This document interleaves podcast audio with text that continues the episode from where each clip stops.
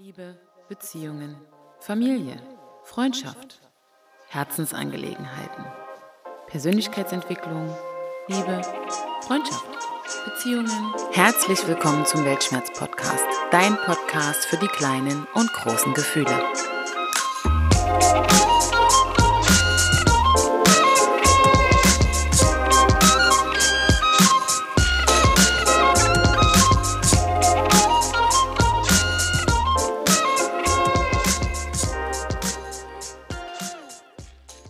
Herzliches Willkommen zurück zum Weltschmerz-Podcast. Ich freue mich, dass ihr nach langer Zeit wieder zu mir gefunden habt und hoffe, dass es euch gut geht, ihr gesund seid und ihr euren Sommer in vollen Zügen genossen habt.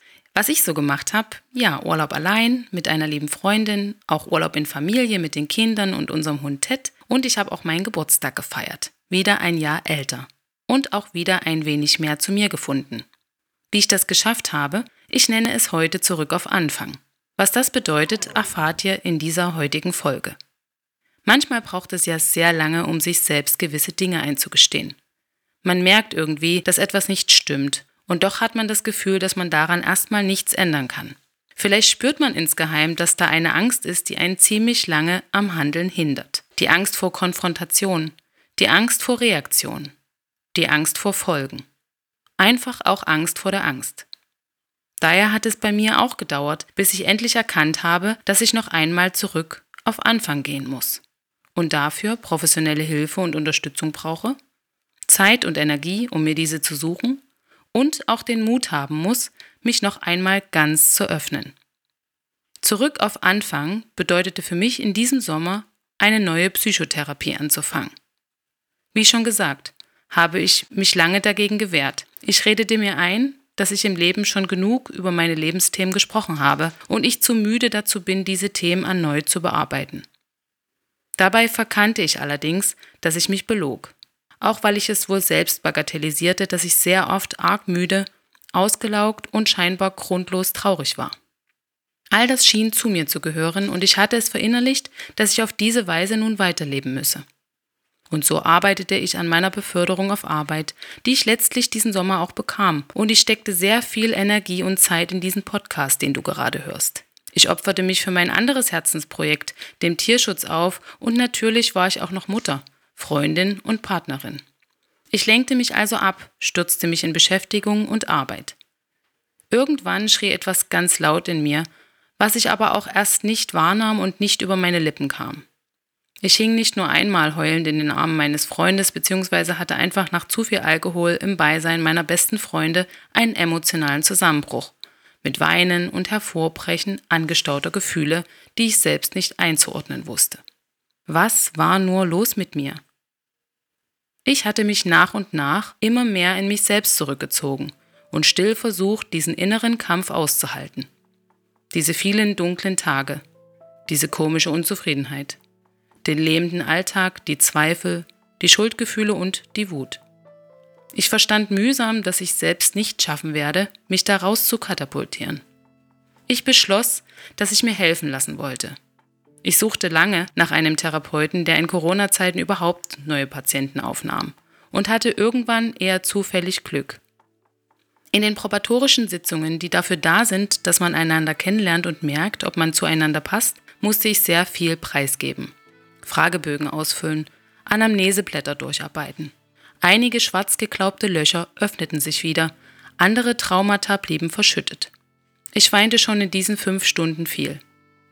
Aber dadurch merkte ich auch, dass ich diese Konfrontation mit all den übereinanderliegenden Schichten von verschiedensten Schicksalsschlägen, Traumata und Narben auf der Seele nochmal brauche, um hoffentlich dann mit einigen abzuschließen.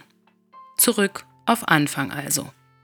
Ich entschied mich für die Therapie, eine Verhaltenstherapie und tiefenpsychologische Arbeit kombiniert, um mich mit meiner seit Teenagerzeit rezidierenden, also wiederkehrenden Depression, meinen tiefsitzenden Ängsten und meiner wahrscheinlich emotional instabilen Persönlichkeit auseinanderzusetzen.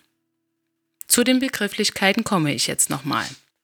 Die Verhaltenstherapie gehört heutzutage zu den am häufigsten eingesetzten und wissenschaftlich am besten untersuchten psychotherapeutischen Verfahren. Sie kommt bei vielen Konfliktsituationen, psychischen Erkrankungen und Störungsbildern zum Einsatz. Diese Therapieform basiert auf Erkenntnissen der modernen Lerntheorie. Davon ausgehend, dass jedes Verhalten erlernt, aufrechterhalten, aber auch wieder verlernt werden kann.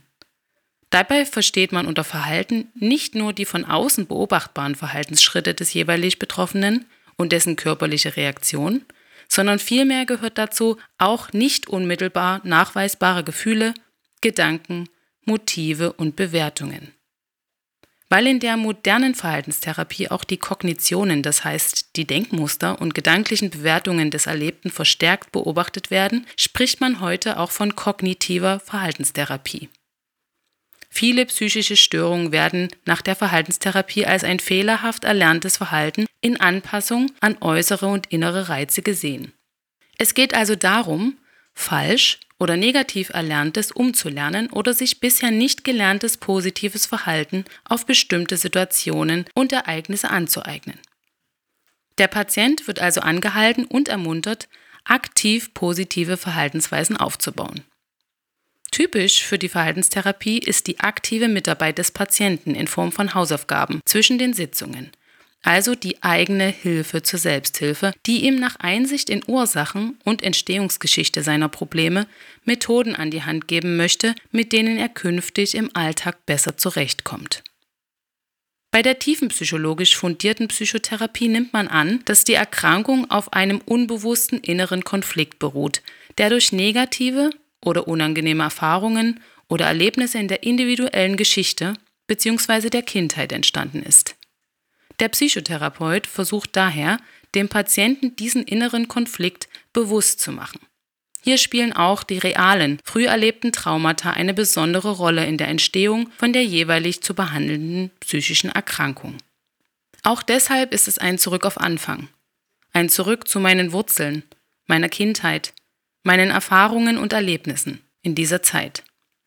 Es wird unterschätzt, was gerade Traumata in der frühen Entwicklung anrichten können. Ich zum Beispiel habe seit längerem festgestellt, dass ich extrem schreckhaft bin. Mir war nicht klar, dass dies auch mit traumatischen Erlebnissen zusammenhängen könnte, aber es wurde mir auch in der aktuellen Therapie noch einmal bestätigt. Wenn ihr euch noch intensiver mit dem Thema Traumata auseinandersetzen wollt, empfehle ich euch ein Buch. Narben der Seele Trauma erkennen, überwinden und liebevoll heilen von Kerstin Bachmeier. In diesem Buch habe ich mich sehr oft sehr abgeholt gefühlt. Zum Beispiel hier. Und nun zitiere ich aus dem Buch. Sie kennen das wahrscheinlich. Ein Mensch fügt in im Laufe eines größeren Zeitraums immer wieder diese kleinen, schmerzhaften seelischen Wunden zu, erschüttert sie und bewirkt langfristig, dass positive Gefühle wie Hoffnung, Zuversicht, Vertrauen und innere Stabilität verloren gehen. Erst viel zu spät und mit gewissem Abstand erkennen wir, wie zerstörerisch das Verhalten des anderen war und wie blind wir selbst für diese kleinen Verletzungen waren. So unmerklich der Prozess der seelischen Verletzung war, so schwer wird es auch, das zugefügte Trauma zu überwinden. Und ja, ich kenne das. Ihr auch? Und hier noch ein weiteres Zitat aus dem Buch, was mich sehr gut beschreibt bzw. mich sehr gut abgeholt hat. Das Trauma beschreibt immer eine äußere Gewalteinwirkung auf die Psyche, sei es durch andere Menschen, sei es durch Naturereignisse, Unfälle, Krankheiten oder Tod. Niemand führt wissentlich sein Trauma selbst herbei. Trotzdem werden viele Menschen, die traumatisiert wurden, von Schuldgefühlen gequält. Sich selbst die Schuld zu geben, ist eine Möglichkeit, einen Sinn in dem Geschehenen zu suchen. Die Frage, die Traumatisierte quält, ist sehr oft, warum ist mir das geschehen? Wie konnte das geschehen?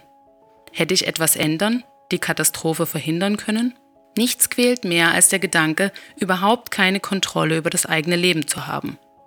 Die völlige Unsinnigkeit, die Willkürlichkeit des Schicksals ist beängstigend, denn es bedeutet, dass es sich jederzeit wiederholen kann. Wenn etwas ohne jeden Grund geschieht, stellt es die Sinnhaftigkeit des ganzen Daseins in Frage. Der Mensch fühlt sich umso hilfloser und unmächtiger, deshalb ist es für viele Betroffene leichter, an die eigene Schuldhaftigkeit zu glauben, als überhaupt keinen Grund für das Geschehene zu finden. Hätte ich doch nicht, wäre ich nicht, oder ganz einfach, es ist alles meine Schuld, sind gängige Gedankenmuster. Sind Schuldgefühle vielleicht auch ein Thema für dich? Lest sehr, sehr gerne weiter in dem Buch von Frau Bachmeier, wenn ihr euch noch näher mit diesem Thema auseinandersetzen wollt. Den Link zur Bestellung bei Amazon schreibe ich euch dann in die Show Notes, beziehungsweise findet ihr es sicher auch in dem Buchshop eures Vertrauens.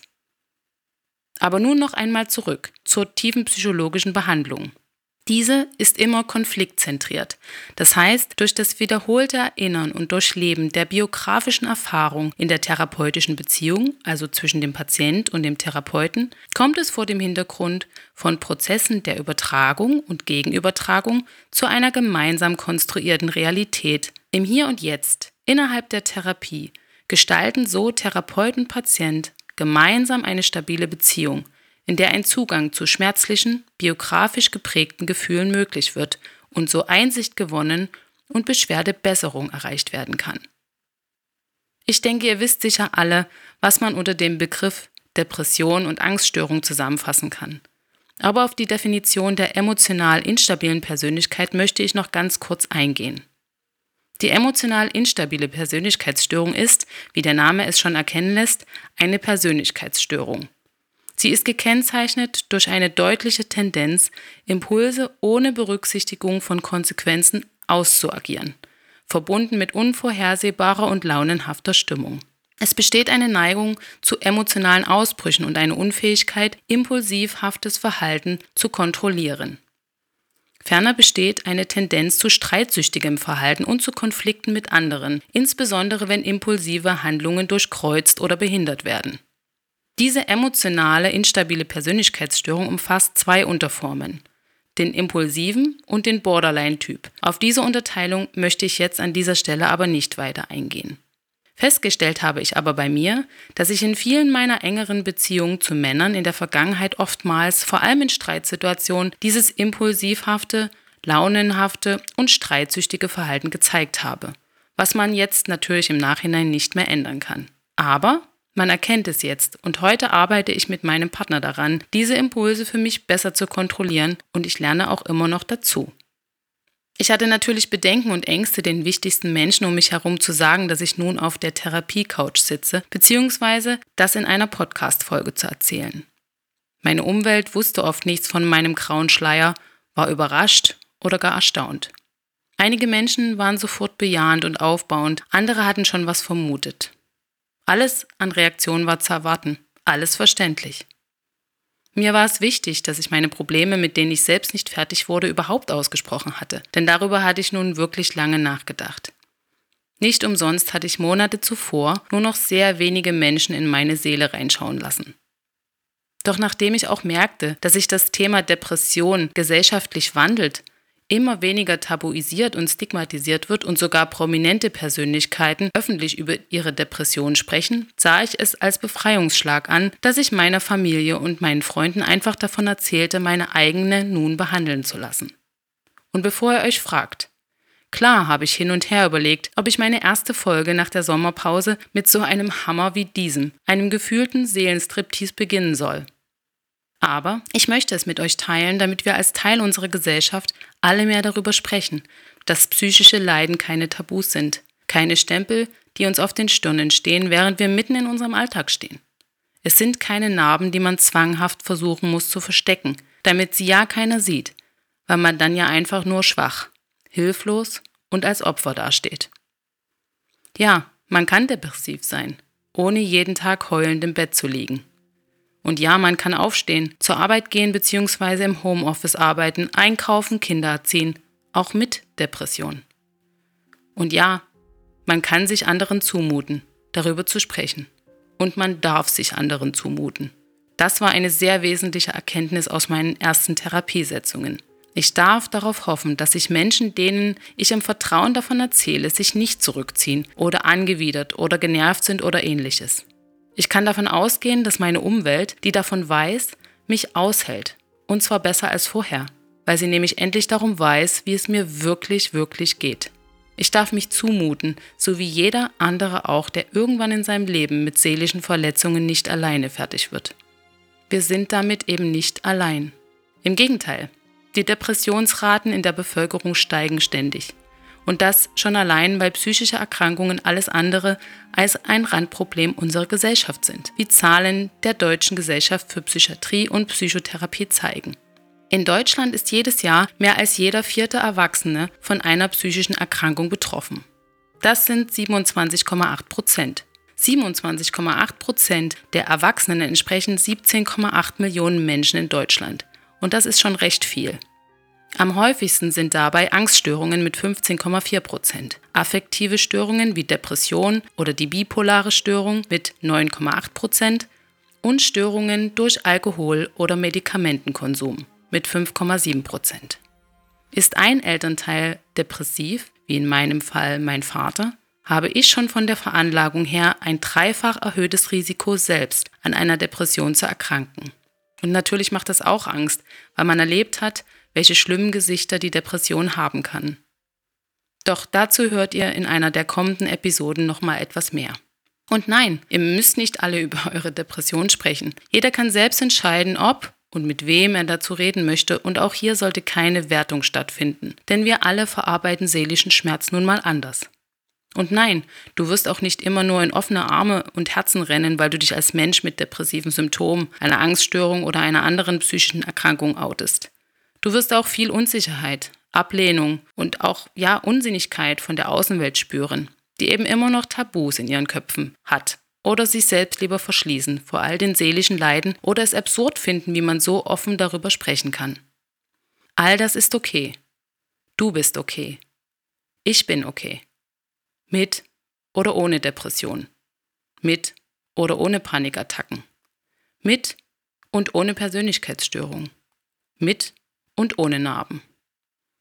Aber du kannst dir zumindest auch ein wenig selbst helfen, indem du zum Beispiel die Stille der Natur suchst, Dinge tust, die dein Herz berühren, fürsorglich bist, soziale Kontakte pflegst, sofern es dir mit der Depression gerade noch möglich ist und du allem nachgehst, was für dich sinnstiftend ist. Und das ist nun mal für jeden etwas anderes. Zurück zum Anfang soll auch bedeuten, dass ihr niemals Angst haben solltet, euch professionelle Hilfe zu holen, wenn ihr denkt, dass ihr sie braucht. Ihr seid nicht allein. Auf der Internetseite der Deutschen Depressionshilfe findet ihr interessante und vielleicht hilfreiche Erfahrungsberichte von Betroffenen mit Depression allen Alters. Den Link werde ich euch in meine Shownotes stellen. Wenn ihr euch in einer akuten Krise befindet, wendet euch bitte an euren behandelnden Arzt oder Psychotherapeuten, die nächste psychiatrische Klinik oder den Notarzt unter 112. Auch die Telefonsorge ist rund um die Uhr kostenfrei unter der Nummer zu erreichen, die ich euch in meine Shownotes stelle. Und nun wünsche ich euch einen tollen Sonntag. Wenn euch mein Podcast gefällt, dann folgt mir gerne auf Spotify und setzt die Benachrichtigung auf an, um immer über die neuen Folgen informiert zu werden. Natürlich bin ich auch auf vielen anderen Plattformen wie Apple Podcast, Google Podcast und anderen, unter anderem jetzt auch bei Amazon Music zu hören. Den Link dazu stelle ich euch auch in die Shownotes. Und dann freue ich mich, dass ihr mich jetzt sogar entspannt mit eurer Alexa im Wohnzimmer hören könnt oder wo auch immer ihr eine Alexa stehen habt.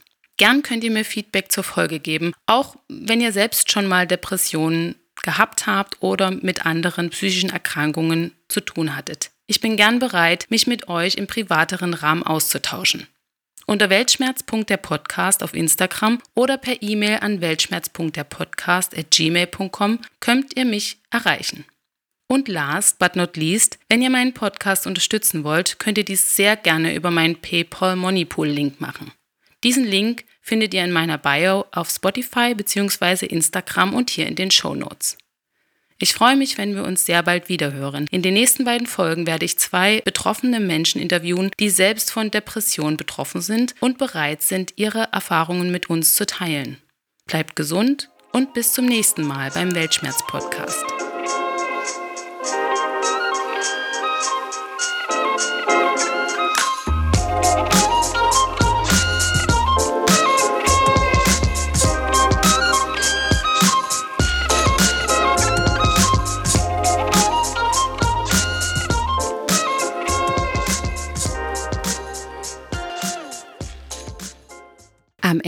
Episode möchte ich sehr gerne noch etwas mit euch teilen. Vor knapp zwei Wochen hat mich Deutschlandfunk Nova angesprochen und mich gefragt, ob ich mit Ihnen in Ihrem Podcast ab 21 zum Thema Weltschmerz sprechen möchte. Und da habe ich natürlich Ja gesagt, habe mich riesig über die Interviewanfrage gefreut, denn zum Thema Weltschmerz, wisst ihr, habe ich relativ viel zu sagen, denn dieser Podcast behandelt genau diese Themen, die Persönlichkeitsentwicklung, Familie, Freunde, Beziehungen und natürlich auch all das, was die Unzulänglichkeit, die Schnelllebigkeit und auch alle gesellschaftlichen Themen dieser Zeit umfassen. Klimakrise, politische Verfolgung oder auch soziale Ungleichheit. Die Welt, in der wir leben, ist ja nun mal groß und auch voller Probleme. Ja, und wenn wir uns mit diesen Themen auch oft beschäftigen, dann zieht uns das manchmal auch ganz schön runter. Ne? Und ähm, ja, dieses, äh, dieses Gefühl nennt man eben auch Weltschmerz. Und dieser Weltschmerz wird ja gerade auch in diesem Podcast oftmals thematisiert. Viele Folgen ähm, ja, haben damit zu tun. Und ich möchte gerne in diesem Interview auch mal sagen, wie ich diesem Weltschmerz entkomme, was ich tue tue, um dem Weltschmerz zu entfliehen, wie ich positiv nach vorne blicke, trotz Weltschmerzes in, in kleinen und in großen Dingen und freue mich, wenn ihr da mal reinhört. Es wird außerdem eine Coachin sprechen über den Umgang mit Weltschmerz und noch ein paar Tipps geben und ich freue mich ganz doll, wenn ihr da mal reinhören wollt in diesen Podcast, der bei Spotify unter Ab 21 Deutschlandfunk Nova zu finden ist und auch den Link zu der Folge stelle ich euch in diese Show Notes. Also vielen lieben Dank euch fürs Reinhören und liebe Grüße und nun verabschiede ich mich. Bis ganz bald in zwei Wochen zum Weltschmerz Podcast. Tschüss.